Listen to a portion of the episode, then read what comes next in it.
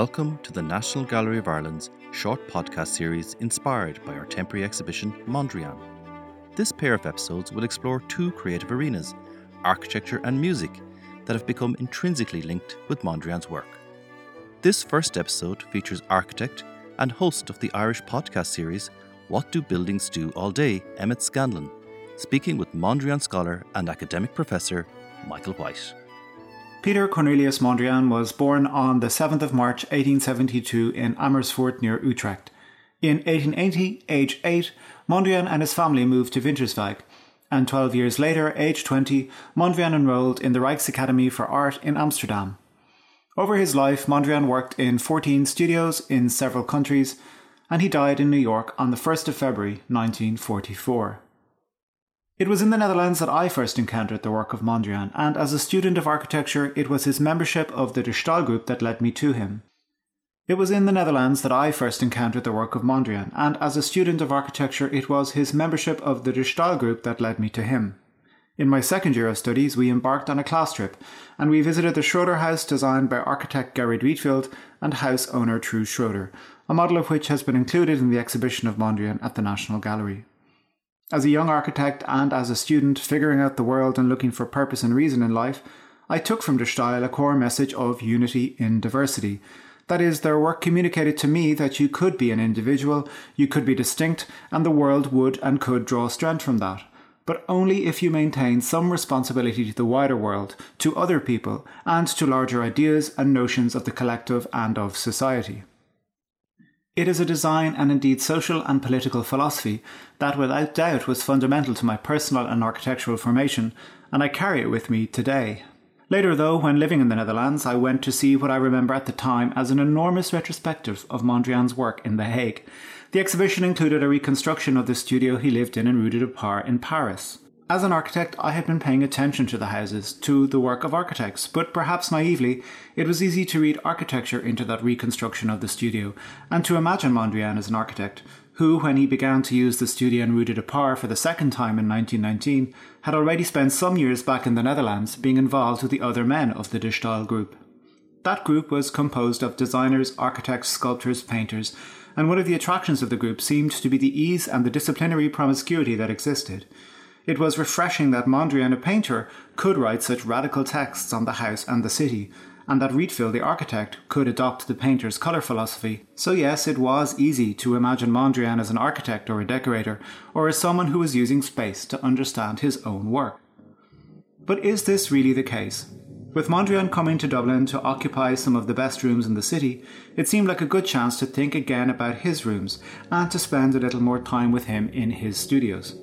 For this, I spoke to Michael White, who is a scholar of Mondrian and has also curated and hung the paintings of Mondrian on walls for exhibition.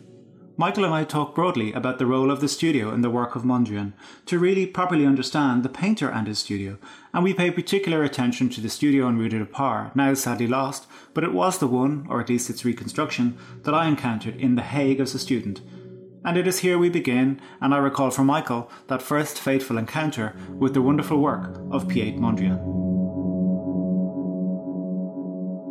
Michael, as an architect, I first encountered Mondrian through his involvement with the Stijl, um, mm. particularly because he was working with people who were particularly interested in architecture. And then later I saw a reconstruction of his studio in an exhibition in the Netherlands, and then realized or started to realize that the architecture and the, the spatial reality of his his studio was an important part of his his work. Why is it that we're particularly paying attention to his studio when we're discussing his work? Well, his studio was well, and to say there are a number of studios, and we might talk very specifically about about certain ones of them, but but uh, particularly one that he occupied for a good deal of time in, in Paris through the 1920s and 30s became a very famous location in its own day. Lots of people visited it at the time. It plays a sort of transformatory role in, in a number of uh, artists' biographies. And it, it became celebrated also through publications and, and photographs, which we might dis- discuss um, uh, later. So it had real kind of reputation in, in, in its day, but it was a very, very, that one in particular was a very peculiar space. And it left lots of people very confused about its actual dimensions and so forth and then many many years later so the building actually was destroyed in the in um, the actually finally in the 1940s and 50s when it was next to the Gare Montparnasse in, in the south of, of, Paris, and they expanded the station. Actually, they removed all of the buildings around, including that space. So it remained a sort of mysterious space that nobody could quite work out its dimensions. And then subsequently, later, researchers actually found the the drawings for the building, and were able then to reconstruct its its physical dimensions. And then came this process actually of of reconstructing that studio and representing it. So there are two moments. So one is the original moment the Mondrian was occupying it, manipulating it in some very extraordinary ways, opening it to visitors.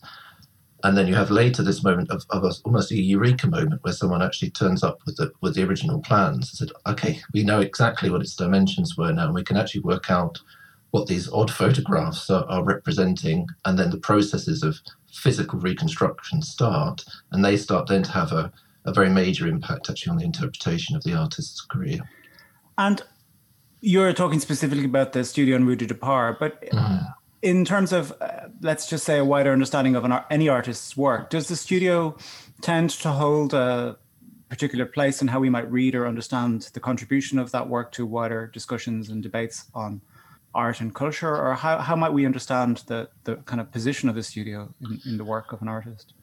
Well, there there are there are many varied uh, studios out there that, that, that one can read about and, and actually kind of visit visit or see reconstructed, and some of them become uh, heavily mythologized. Some of them play very very important roles in artists' careers, actually as physical spaces.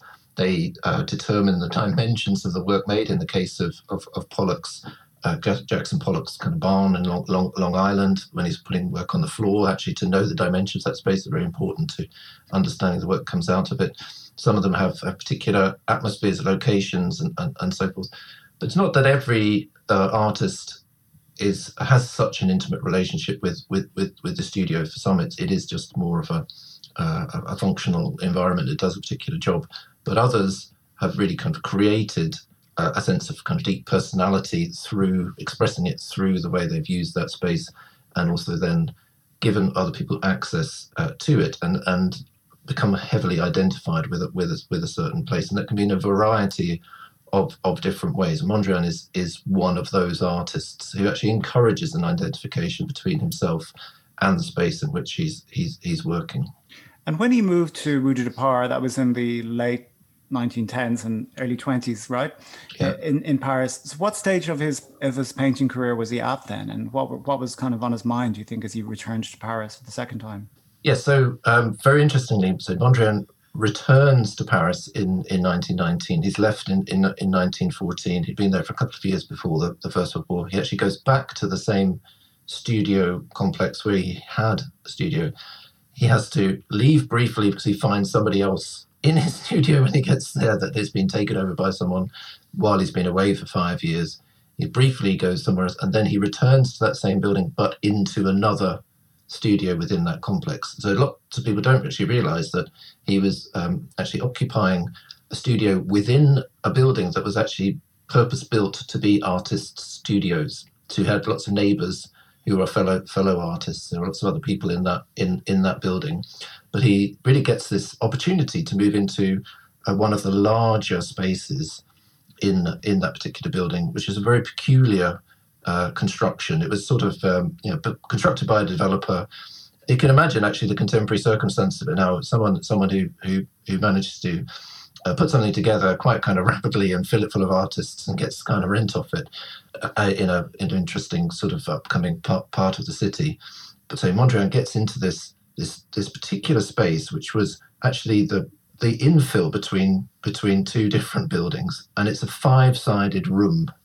Um, is the actual studio he occupies there, and that's what confused people for years and years and years. It was a very very strange shape, and nobody could quite work out from the photographs how it fitted together. And even people who had visited Mondrian, uh, who later then tried to draw it and reconstruct it, find it really, really difficult to reimagine. And so it's only later when people actually get the plans for the building, think, oh yes, this, this, this room had five sides, and and that's one of the great kind of mysteries is why the person, the artist most kind of uh, um, associated with um, orthogon orthogonality perpendicular lines, actually really really feels at home in a five-sided room uh, where he doesn't he doesn't actually have a a, a, um, a ninety degree corner uh, anywhere in it. Um, so it's a very and and so the way he then uses that space to create very interesting spatial effects, and it's not very big. It's only about five five meters or so across um, becomes the great kind of feature of, of, of that space. And so it leads many people later who've, have actually been there, visited him, struggling to draw a plan of it on a, on, mm. on a piece of paper. And when he came back, he had he had spent some time previously in the Netherlands, and he had become involved with the De Stijl group and had mm. started to, or continued his thoughts and thinking about architecture and space, and had been influenced by their thinking and um, I understand particularly Bart van der Leck's use of color and his his kind of discussion on um, monumental sculpture and so forth. Did that then start to influence how Mondrian started to appropriate and use the space? I mean, the space is when it's photographed, you can very clearly see, or when you read the photographs, you can very clearly see that not only was it holding his work in how we might understand his work in a gallery, which is the paintings and canvases he was working on, mm. but he was putting things on the walls and on in that space, which were also relating to his wider kind of theoretical and thinking ideas about neoplasticism and how space might be occupied and used. Isn't isn't that the case? Yes, absolutely, hundred percent. So while he's in the Netherlands, it's a very strange period in, in, in Mondrian's life uh, that he he never planned to, to be there for those years. He really went from from sort of one room to another. Um, he had a little kind of um, uh, shed almost that it that, that he used uh, for a short time as a, as, as a studio. He was kind of staying with friends. He was living a very a very kind of provisional existence there, but made some really important uh, new contacts that he hadn't had previously in the Netherlands with artists, as you mentioned, such as Bart van der Leck. And van der Leck was really kind of pioneering a different approach to thinking about uh, uh, the relationship between painting and architecture for van der Leck, he is moving into using uh, kind of very kind of abstract shapes and prim- primary colors, but he absolutely did not want to be seen as a decorator. He did not want to be seen as someone who just comes along afterwards. You know, the architect is kind of finished and then come along and just kind of paint the walls. He wanted to, to imagine a new form of, of, of painting that actually had a, a kind of con- constructive potential of its own.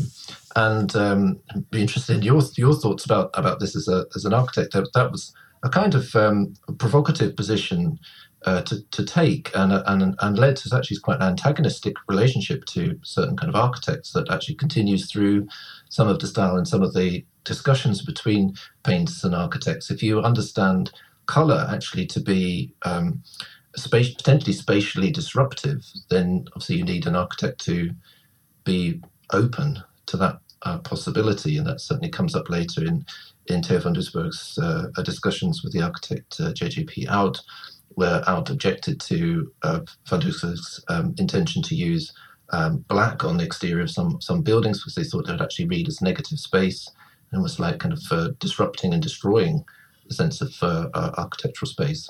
But that's the sort of discussion that, that Mondrian is exposed to in the Netherlands uh, in the De Stijl group and, and, and the articles that are published in that, that magazine about thinking about this relationship between between painting and architecture in a, in a new way. Mm. And of course, I mean, Mondrian later went, I mean, he made many contributions to that magazine and, and to the mm-hmm. De Stijl magazine and to other publications where he did talk or write about architecture in a specific way. And very much, I suppose, articulating this notion, which I guess is comes from his thinking and his position and his theory of neoplasticism, the sense that the home might be read as part of the street and might be read as part of the wider city, might be read as and human, the individual human is read as part of this continuous somehow environment that everything is articulated and individual, but somehow never to the detriment of, of the of the whole, isn't isn't that correct? And somehow Absolutely. the studio reads like that too, doesn't it? There's a, there's a search for balance in the way that he might have tried to reconcile some of those uh, compositions in terms of even placing furniture. I mean, one of the things that I I, I came across in, in, kind of researching is is that, and I didn't know so well about Mondrian. In fact, is that he was a designer of furniture and he made specific built interventions in his studio as well to try and free up space or to try and order and and again find this balance within the space.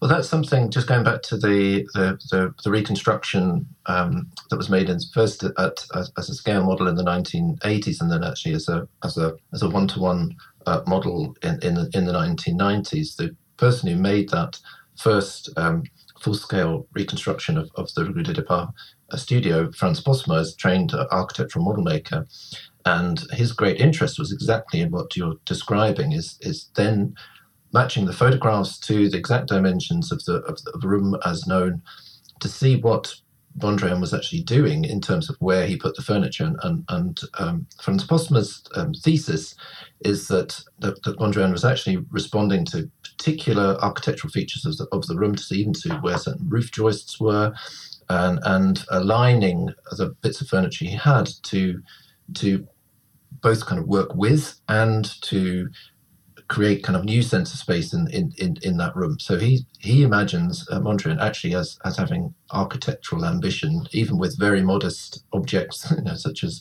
a cupboard and and and and, and a table, that they place a very specific points in the room that you can match up with with with some of its uh, uh, specific architectural features. Later on, it's true that, that, that Mondrian actually made some of his own furniture. Some of that is to do with um, um, the kind of very kind of provisional way that, that he lived and what he what he could afford. But certainly in, in New York, he, he began making furniture there, and that's yeah some of that survives uh, and is even uh, uh, documented in in his catalogue raisonné. There's a little section actually on on furniture uh, as well. We have very little idea what what Mondrian thought about his furniture. He never wrote about that, but he, he wrote uh, many times actually about about architecture. Hmm. The studio too in Paris was I mean, it was a domestic place. I mean, it was a workplace insofar as there was a room, the five sided room you talk about, which looked back over the street and had a had a obviously was the place that he worked and the place that became well photographed or photographed and disseminated. Mm-hmm. But before you got into that space was living quarters, and in terms of how we might understand it, small room, kitchen, bedroom. So did Mondrian live and work in the same space in Rue de Départ? Yes, so there's some um, uh, sort of discussion really about where he slept. So when you came into this first uh, small room, this sort of anti anti room, yes, certainly there was um, a space for him to cook, and there appears to have been a, bed there, uh, or at least at various points. Um, some people think he actually had the, had a bed behind, at the back of of, of, the, of the studio main studio space where he where he painted. So nobody seems to be really certain it's a tiny space, exactly where where he slept.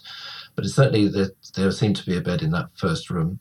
Uh, there's some quite interesting accounts of Mondrian cooking. Uh, it's not something we we necessarily kind of associate with him as, a, as, as, as, as, an artist, but this that that studio in Rue de Départ, one of the attractions of it for him was, it was about the first time he had had a studio in in years and years and years where he could actually cook for himself. And it's another interesting thing to think about. We don't think about artists in this way uh, so much that, um, they're kind of going to the cafe all the time. And part of this was out of, out of necessity. Lots of people just ate out continually because they actually didn't have the facilities where they lived to uh, look after themselves. Uh, they didn't have uh, cookers and fridges and goodness knows knows knows what. But Mondrian actually gets uh, cooking facilities there, and there's a really interesting correspondence he has at certain points in the 1930s uh, about uh, various diets he's he's following, and certainly in the 1930s he was following what's known as the Hay's diet, which comes back occasionally into into fashion. Uh, I think Princess Diana at one point was on the Hay's uh, diet. It's uh, it's known um, actually as um, food combining. This is the one where where you you you don't eat protein and carbohydrates at the same time. Okay. Uh, and it was devised by an American doctor. And apparently, Man Ray kind of put uh, Mondrian on, on some, onto this, and he was very enthusiastic about it. So we've got some actual uh, records of what was his favorite, you know, like cooking uh, uh, this uh, coq au feu type of chicken stew and, and various things like that. Um, yeah, so he becomes quite domesticated in that space. I mean, the reason I ask that is because I'm just curious about about him as a man too, because and just as a human being living in the world, because the discussion around the studio uh, talks about it as a place of work as an artist. But of course, if he's living and working there, and and in a moment we can talk about it being also a place of conviviality and and entertaining and, and inviting people into you know various discussions or whatever. Part of me wonders and maybe it's a very simplistic reading but it is a kind of a human instinct to try and appropriate places you live in very specific ways.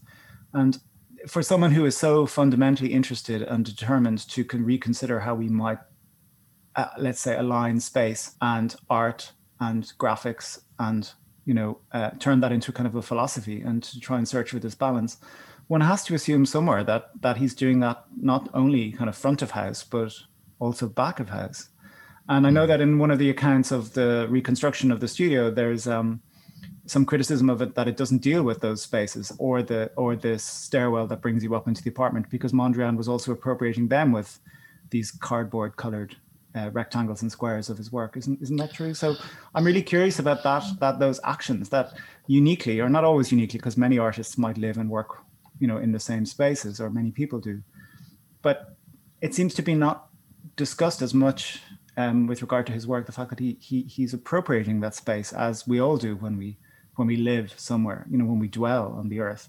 Yes. So interestingly, there, there there's a there's another reconstruction of, of the Rue de Pas studio, and it's in the uh, the house dedicated to to, to Mondrian in the place of, of, of his birth in Amersfoort in, in the Netherlands, the Mondrian House. And they've got a kind of permanent uh, reconstruction there, where they also have this this other room is reconstructed uh, as well. So that's let's say very different because you get that the full sense of of this living quarters. And there's some there's some effort is made there to yeah, to indicate this was a li- lived in space. It's a very very different atmosphere than to the the other reconstructions often presented in, in, in exhibitions, which feels like an exhibition of space, feels like mm. seeing it as, as a work by Mondrian rather than his home. And as you're, you're right, it's very, very um, different feeling. In terms of, of, of Mondrian feeling at home, what we do know quite a lot about is is uh, what he took with him when he moved from studio to studio. Unlike uh, many of us, Mondrian was not particularly attached to books. By the end of his life, he only has a small, very small collection of books, even though we know that he, he read a lot uh, through his life, but he gave lots of his books away.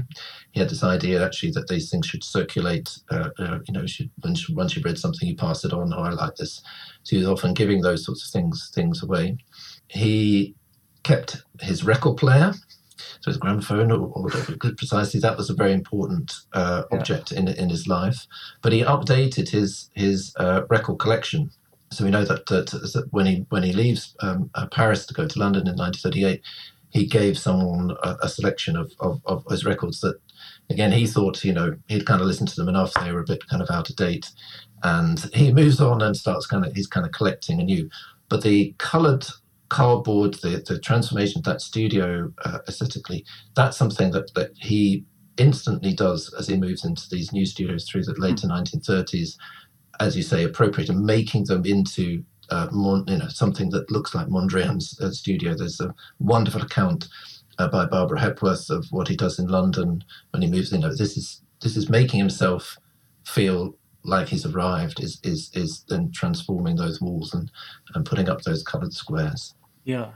So, I mean, in a way, not to not to diminish his you know creative achievement in that regard, but in a way, it's it's a basic instinct somehow. It's like I'm I'm moving, and he moved a lot. As you said, he had 14 studios, and and very often he was. Um, living in proximate you know relationship to those studios too so he was claiming space somehow in, in this mm really specific and I guess fruitful way. And did that evolve across the studio? I mean, did the way the techniques? I mean, I presume he didn't carry the same material with him from studio to studio and, and, did he make new material for for that kind of expression or that engagement with the physical fabric of the space from place to place do you know well we, we what we do know is that when when he really well, people have been trying to track this back and find out when was the first time that he, that he did this. And, and there's some theories that, that he was even doing it in a provisional way when he was uh, had the studio was say virtually a kind of shed in the Netherlands in in the, in the, during the First World War. Um, there's you know we can debate about whether that's true or not, but certainly by the time he's back in Paris, he's writing to people about about um, you know revising, you know redoing the studio and uh, engage, starting to engage in this in this practice. And he talks then about the, the difficulties of, of painting the, the wall, the costs involved, and um, and the fact that you know he's he's he doesn't know how long he's going to be in any particular place. And, and it seems at that point, then the idea of using these kind of panels seems to to to arise, and also let, lets him change things around, and, and it becomes uh, you know quite an, an elegant solution to that that that problem. Mm. As uh, times go on, various other things start start to come in. Uh, to the practice. So by the time we get to the final studio in New York, we can see that he's also putting uh, reproductions, photographic reproductions of his own paintings up on the walls as well. So okay. that's that's a really interesting sort of new development of, of then thinking about about how he's surrounding himself also with with a, like a little kind of gallery of his own works, and then reading across, from, say, from these kind of coloured cardboard panels through to you know things that he's photographs and whatever. That's that's and that that is a we, we don't know quite where that would have gone uh, had he had he lived longer, but that's a very interesting next kind of step development. Yeah. Mm. So back to Paris in the twenties, and hmm. Mondrian mm. is you know doing what he's doing in his studio, making his work and living there. But then he's also seems to be very clear on on the value of the studio to him and his his work. Maybe in two ways: one in how it's photographed and disseminated, but before that, in terms of how he uses it. Again, this may be common practice, but how he uses it to gather people to him to talk um, to to discuss work. It mm-hmm. look there's very many photographs of it being used socially. You know, mm. people drinking and talking even though it's quite a small space, it looks sort of large and convivial in, in those photographs. Mm. And then obviously it's a place to sell work and to talk to critics and to to to um, yeah to to participate, I suppose, in in the business of art. Let's say. Mm. So how how did he use that? And was that that was a very conscious part of his his intention? I think. Yes, I I, I think you can start um, by saying you know what what don't what do we not see, and we we don't see Mondrian at work until almost right at the end, end of his life. We get the first uh, photos of him actually painting through that whole period in Paris. What we don't see is is, is Mondrian at work, and there's lots lots and lots of contested accounts of where he actually painted, uh, what his particular methods were, whether he uh, laid um, uh, canvases kind of flat on the table, put them on the easel. It seems to be that he was actually working between between different parts of the studio to do different uh, sorts of things. But um, we specifically do not see him that doing actually making the paintings, and that from the accounts we have in correspondence, it seems he was quite careful about when people came into the studio and what they would actually see. So certainly he invited lots of people in at various various times, but not to see him at work. He was very private about about that and then yeah, so you're right. We absolutely we we uh, uh, we see it as actually a, a site of of um, of uh, a lot of kind of happy occasions. Actually, there's, there's um, we, we, think about Mondrian as quite an austere person, but he wasn't at all. He was very sociable, lots of very close friends, people he stayed friends with, you know, for for, for many decades, and uh, by all accounts was very good company, and um, people liked to visit him, and and we've got lots of, of that. We also have lots of accounts of people going to uh, look to kind of buy work. One of my favorite is is is the American art dealer Sidney Janis, who turns up in the early 1930s and he's admiring a particular painting, and Mondrian tells him that oh, we can't have that. It's not it's not it's not finished. I need to I need to finish this uh, this this blue square, which was about I don't know, about 10 centimeters across or something like that. And he doesn't let Janis actually have the painting for a full year, which is, is kind of, a, so it's a, with a kind of visit to the studio and buying from the studio, becomes, yeah, know, so Mondrian, I think that's very, that's very kind of deliberately staged to make it into this sort of very kind of special process by which you might, you might sort of start to talk to the artist about, oh, I like that. And then, and then, and then, and then, you know, it was like he gives it up incredibly reluctantly. Whereas obviously he's delighted to sell yeah. an artwork to a major New York art dealer. Uh, but it's, you know, you almost have to beg beg him to sell you something. Yeah, so so absolutely he's engaging in all of those things. But there's a great, what remains a great mystery is his actual techniques that he wanted to guard uh, pretty carefully. So he didn't want people to see him paint because he didn't want people to know how he painted. Is that what you mean? Yeah. Well, it seems strange because when you when you look at the paintings, you think, well, there's there's no secret to that. It's just uh, yeah. how you do that? But uh, I would uh, definitely recommend people if you've got the chance to go and look at them really carefully because they are very, very subtle. The, the way the paint is applied, what uh, paint surfaces are, built up, and very often you you'll see that the black lines are almost like they're etched into uh, the white paint. The white paint will, will, is built up in, in, much more solidly. Actually, stands in front of them. Look at the way uh, some parts of, the, of, of, of the black lines might be varnished, so that you get these really interesting effects of, of having certain occasions you might have a very solid matte white area of paint next to this kind of shiny black line. And in some ways the sort of line will, will kind of ping out it will, it will kind of catch your, your eye it will actually reflect light in a way that the white isn't. And so actually it seems strange to say that sometimes the, the black seems brighter than the white so he actually played some really interesting uh, uh, games Not the edges of the, the canvases are fascinating where things kind of go around the edge or, or not. Uh, he actually did a lot of very cunning, subtle things that uh, you can tell when you when you've actually visited the exhibition. You can see these things close up that, that don't often uh, translate into reproduction. Yeah, because I mean, just on that thing of the the physical artifact of the of the canvas and the painting. I mean, you're absolutely right. They are incredibly subtle in in reality, and I think they're they're. I mean, they're very interesting works because they do reproduce, obviously, as we know, very graphically and very well at that level. But actually, mm.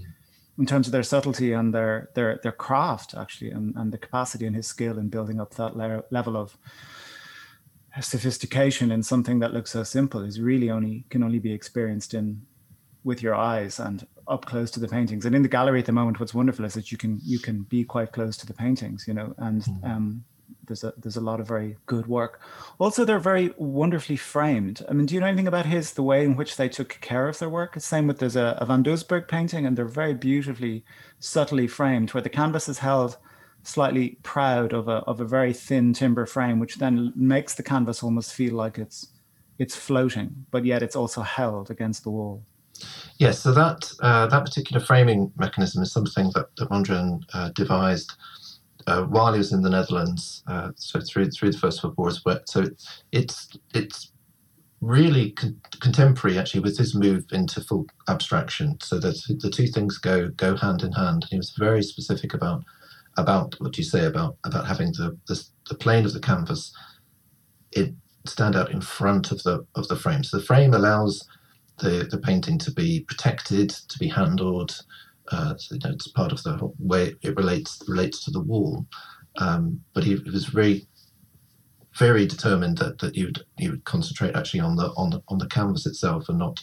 You know, it's, the, it's the it's the absolute antithesis of the of the traditional kind of gold uh, frame, which is almost like an object in itself. It's really it's a, it's the most kind of minimal uh, framing uh, uh, one could one could imagine. He had experimented earlier in his career with with um, different sorts of frames. As, as um, he had an exhibition in 1909 in Amsterdam, a really big exhibition, and uh, he invested a lot in framing for that, and had some very basic, uh, you know, plain frames, so that all the works in the exhibition would would be be the same. But this move into these these very thin uh, slats is something that happens just as he's he's he's breaking through into into full abstraction. Yeah, I mean it it it just seems it, they just seem wonderfully mater- present as well. And, you know they, mm. they have a material nature and and they they're not the first thing you see, but when you see them, you cannot imagine the paintings without them. So there's a really I mean it's a little bit like much of the work of um, of uh, of not, not to you know not to kind of extrapolate, but in in in that entire De group, there's always this sense of um, an immediate reading, but then a lot of subtle revelations of very kind of careful consideration of all kinds of things from joints to how one space connects to another to the proportion of how a, a page mm-hmm. is laid out. You know, there, there's a real um, wonderful joy, I think, in spending time with those paintings in in, in reality. Yeah. Um, in terms of how his studio, then the Paris studio was shared and understood, both, let's say, in contemporary for people like yourself or myself. We're looking back at photographs, we have the reconstructions. But at the time the photographs were taken, well, there was there was a, a bunch of very specific photographs taken of the studio and they were used for very specific purposes. Is that correct? And how were they how who took them and how were they um, used and appropriated by both Mondrian himself and others to to communicate some sense of the the interior and the studio. Yeah, so the probably the most Im- important moment for the photographing of the studio is in the mid 19, 1920s, and there are, there, there are kind of two particular sets that, that sometimes get a bit it can be a bit confusing which one you're seeing because because uh, they have very kind of strong relationships. So one is um, a small group of photographs that that uh, Mondrian, we think Mondrian uh, had made by a local photographer called uh, Paul Del- Delbo, that we don't know very much about, apart from he had seemed to have his local studio and did some work for some other art- artists as well. He made these three very particular uh, photographs, beautiful photographs of of the main um, room in in the studio. It was photographed at the same time by André Kertész, the Hungarian photographer, was brought to the studio by um, Mondrian's friend the poet and critic Michel Seuphor. And uh, there's at least one of those which is is easy to confuse with one of the Delbo ones because they're taken from virtually the same the same angle. Uh, the Delbo photographs start appearing uh, straight away in in um, in publications. Both um, it, Mondrian uses it uses one of them in particular to illustrate an article uh, called Home Street uh, City, which is talking about the, the studio as a kind of model for a for a new form of living and, and sort of new way of, way of life that could be extrapolated to the whole urban environment. But it appear, they appear elsewhere and also in, in, in, in newspapers. So it's used to publicize uh, Mondrian as an artist, also to promote uh, his ideas, the relationship between painting and, and, architecture, and as part of this sort of wider uh, launch of, of, of his kind of persona, as, as it were. There's a very inter- interesting use of, of one of the photographs in a, in a to illustrate an article in a, in a Dutch um, newspaper, which is uh, quite anecdotal about a visit visit to Mondrian. Now, what's really funny about that particular use of it is that is that um, they wanted an image of Mondrian to kind of go with it. So so Mondrian is kind of montaged onto the photograph, mm. and he's wearing a he's wearing his coat. So it looks like he's kind of wearing a coat indoors, and then the the the, the uh, particular kind of text about the studio is, is talking about it as this um, this uh, very kind of cool, cool as in emotionally cool place, sort of frosty place, and it, and uh, the sense of, of kind of whether this is a we are talking earlier about about a home or not, or the homeliness or unhomeliness of the of the studio is really kind of projected through some of these views on it. It's a very strange image of the the studio with, with Mondrian looking like he's outside, but he's actually kind of inside uh, at the same time. So these these images start to circulate really widely, so into popular press as well into uh, uh, specialist um, art, art, journals, and they really have a, a long term effect. Other artists start adapting their studio space along along similar lines, um, and they really yeah disseminate this this very widely. And why do you think they had such impact? I mean, was the studio radical uh, at that time in terms of how it might be perceived in wider discourse and in art? I mean, yeah. So there were there were any number of, of, of, places one might compare it to, and, and say there's actually a long history of of, of, of artists um, really kind of developing their, their workspaces in, in some very um, extraordinary ways. In a back, I think there'll be lots of 19th century examples. I think if, if anyone's been to Leighton House in, in, in, in London and, and, and, and seen the, the way that that uh, uh, Lord Leighton kind of projected his artistic identity through that, or uh, we might think of lots of kind of symbolist artists who were who were sort of turning their studios almost into kind of temples and so forth. So there are definite precedents for it. But I think what what so um, captured the imagination about Mondrian Studio is the that close relationship between the work itself, the artwork itself, and what he's doing to the, the, the environment. They seem to be so much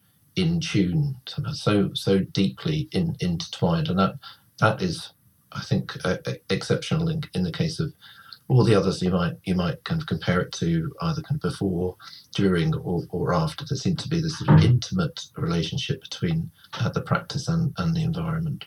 And was he also as concerned then about how his work hung in other places, so in the private residence or in the public gallery? I mean, what was his um, involvement in in in that aspect of it or i know there was a retrospective of his work when he was alive in in amsterdam so he was probably involved in that so what was his you know beyond his own studio how was he curating and involved in his own work in terms of how it was publicly presented. Yes, that starts. That actually does start quite quite early in, in, in his career, and actually with um, a painting that um, doesn't get uh, um, shown probably uh, as much anymore as it, as it might, which is a um, a paint a three uh, panel painting uh, that's uh, called Evolution. That's, uh, that's, that's in in the Hague, and there Mondrian gave very very specific written instructions that the the central panel should be uh, positioned just slightly higher than the two either sides. You get a, a slightly sort of triangulated uh, uh, uh, view of it with the say the center center rising.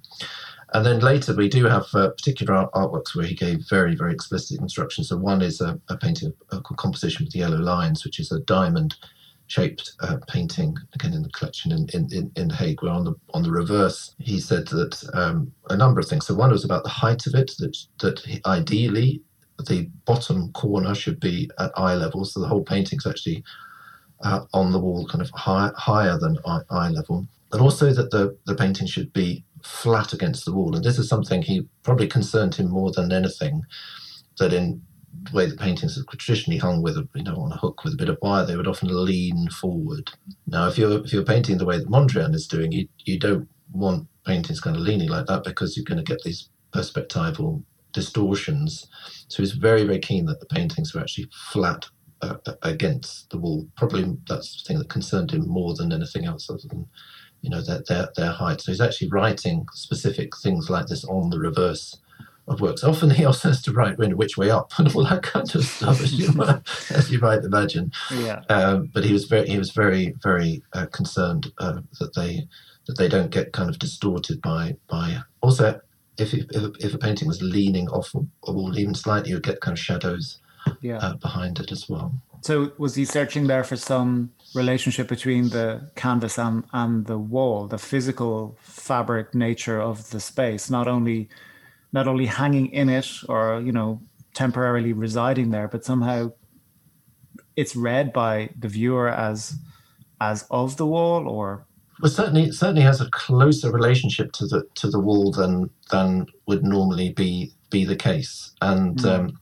and that's that's so being staged in, in, in, in the studio where where often you see images of, of the kind of groups of, of work that he's that he's that he's positioned, and then where you read across from them to these uh, uh, coloured cardboard panels uh, all around. He's actually making compositions between the paintings and uh, the manipulation of, of, of the wall behind. Now, what that tempts people to think is that that actually what he wanted to do was sort of create uh, three-dimensional kind of installation art. I firmly believe that Mondrian, you know, to his death, identified himself, you know, 100% as a painter, making paintings. But uh, uh, certainly, he was he was very acutely aware of um, the what happens when you put one of his paintings in a, in in a, in a space, in a physical space. And I've had the extraordinary privilege to to uh, I know hang a Mondrian exhibition uh, a number of years ago, and it is amazing what, what what happens as soon as you get one of these paintings now in a, in a room, the lines they you know whether you like it or not, they start making connections with you know window frames, with mm. uh, architraves, with with what have you, and just moving something in a few centimeters one way or somewhere can have the most kind of dramatic effect. And uh, particularly with the diamond shaped paintings, the lines just look like they're kind of firing off in, in all directions. You keep you kind of read off the painting into into the space, and if there's any particular kind of you know fitting somewhere or a corner somewhere or a, a lintel somewhere, they start to talk to each other. You know, there's like a conversation starts happening, and you can you can say you can extraordinary things could happen just by moving them a small kind of number of centimeters around. And uh, that's very that's really interesting, and it's got me thinking. I'm curious about whether Mondrian was he conscious of what location he was painting for. Um, by that I mean, again, maybe because we're talking about a specific period in his work, the much of the work of de Stijl was interested in the domestic, not only, of course, but it did stem from some of it did stem from an interest in in in you know furniture or in those houses that are in the exhibition as well van Doesburg's houses where there is a particular attitude to interior space and the gathering of spaces and connecting spaces one to another which is very radical at that time mm-hmm. i'm just thinking about mondrian's work and when you start talking about it connecting to various you know things in a room does it hang well in domestic spaces? I mean, can or do, was that ever on his on his mind? I mean, was he painting for the gallery or just painting for for painting? I mean, you know, uh, I'm just thinking, yeah. how, how, does it sit in a in a normal domestic room to have a Mondrian on your wall?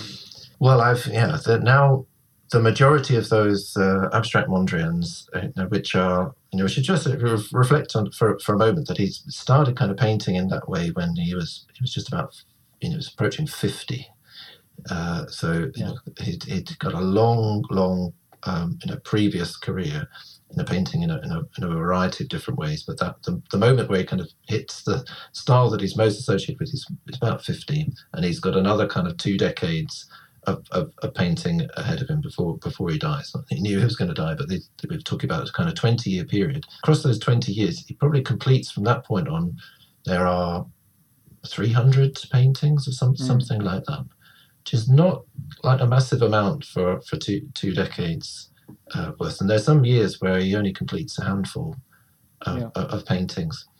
So he takes a long time, he takes an awful long time over them. Um, he's had a career up to that point of, of, really painting, I think, primarily for a domestic uh, uh, market, thinking about works that would go into people's rooms. He's already had an idea before then that um, uh, when he got back to a studio in 1919, one of the things he did was clear he cleared it out for lots of uh, older work, and he sent them back to um, a very close friend and patron in, in, in Holland, who basically got this like, massive collection of, of, of, artworks. And they start discussing at that time uh, whether they should use them to actually create like a Mondrian museum, actually kind of make, make a kind of uh, a, a, museum around them. So already he's, he's starting to think about a slightly different location for its work, but there's not the context at that at that time that there would be now for for working closely with the museum. So he, he keeps the same sort of scale uh, all, all the way through, and lots of people are actually are buying for that space.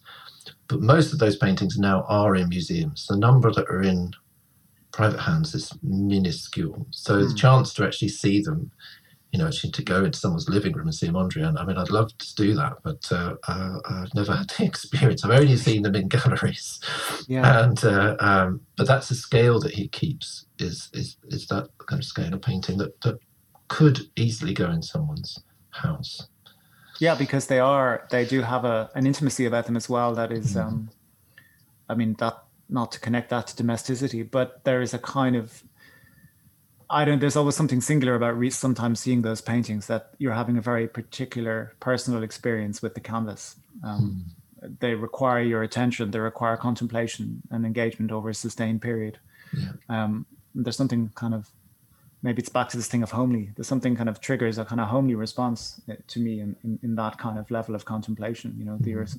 somehow you are appropriating that canvas in a very and it's appropriating you in a way that somehow echoes some of the things that Mondrian was doing in his space when I when I spend time with them in, in, in the gallery. Mm. To return to the reconstruction of the studios, um, there's one in existence now in Amersfoort, and then there have been some one made for for exhibition. What's your what's your position or thinking about reconstructing the studio? There's a beautiful account, for example, which is a sad account too, of when the the Rue du Départ studio was demolished and people standing in the street looking at these colored walls hanging in, in the air as they were about to come down when his in, the interior of the studio was revealed to the street. But do they have a value in terms of how we might understand his work, or is it problematic to try and recreate them? What, what what's your view? Um, I think they have great value, interpretive value. Um, I, have uh, used uh, uh, at least one of them in, in, in exhibition, and the way the di- directness they communicate um, uh, with with the audience is is fantastic. You know, there, there's an instant relatability. You can start to get a very strong sense of, of you know an actual person who occupied a space such as this, and and uh, so that sort of level of, of engagement they they they provide, and the kind of questions they start uh, allowing us to to ask and to answer, I think are, are, fantastic. I think they're very, very important, useful devices. My concern is is where they spill over into being confused or mistaken for being the work of art themselves, um, because contemporary art practice really over over the last um, uh, three decades or more has, has made you know, the the idea of installation art, the idea of an immersive artistic experience, so commonplace. It's very easy for people to kind of assume that that's what Mondrian was up to in the 1920s or, or so forth, where actually no no such concept was on anyone's mind.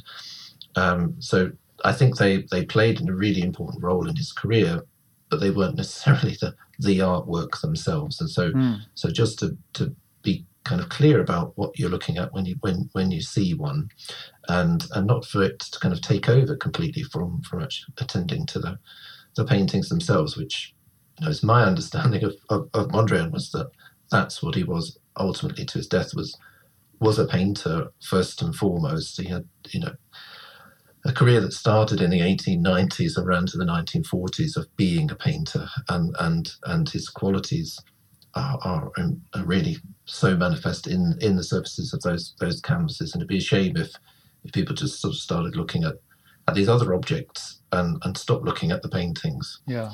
Uh, Perhaps Mondrian Studio is particular in that regard. I know that when I saw the reconstruction of the studio, I had not, first of all, understood that his studio had such a a role to play in his life or in his practice eh, eh, eh, you know not as a work of art but as a you know as a particular place of work mm-hmm. but when you read when you see the reconstruction it's so particularly resolved and and there's such echoes between his let's say his canvas and the room that one could be forgiven for reading that it is a deliberate constructed constructed work of art as part of his practice. Say compared to other studios where you go in and it's very clearly a because his room was tidy and organized in the way it's presented and and very controlled and the photographs are obviously very mediated as well. He's standing in many of them in a suit and he you know he's well dressed and groomed and standing mm-hmm. up. And as you said he's not working in the studio. It's always very often presented as a as a as a room in the way that an architect might present a room that they've designed that's without the mess or the detritus of ordinary life yeah well one object that i i keep you know attending to to just remind me because it's it's it's very seductive to be be drawn into that that presentational mode is that um, is the stove. You know, there was there's a yeah. stove sticking out in the middle, which uh, we know from from correspondence that uh, Mondrian was very very kind of kind of kind of fussy about this. You know, he's burning coal in the center of that room, and that you know that the smell, the dust, whatever. You know, it's kind of the complete antithesis of everything we we we yeah. kind of expect or, or connect with Mondrian of sort of purity, whiteness, and and all of that. You know, there's a coal stove slap bang in the middle. He would have been constantly having to sweep up, and and and the fumes and whatever. You know, there would have been we would have smelled oil paint, we would smelled coal, we would have, it, he smoked, you know, I mean, all of yeah. this stuff. Yeah. You know, it's absolutely reeked when you step foot in that in that room, and now you encounter it as this sort of purified uh, uh, space. And that's I keep on looking at that stove, and it just reminds me um, of, of those things. You know, we talked before about you know, he cooked. he would have walked past his the pot boiling away in the corner, and and um, yeah, yeah, and he would have needed it to survive a January in Paris for sure. Yeah. Um, in your own engagement with Mondrian, which has been sustained, and you know you're a scholar of him and his work, does he continue to reveal things to you about about himself and his work, and and what are kind of questions of art and art practice?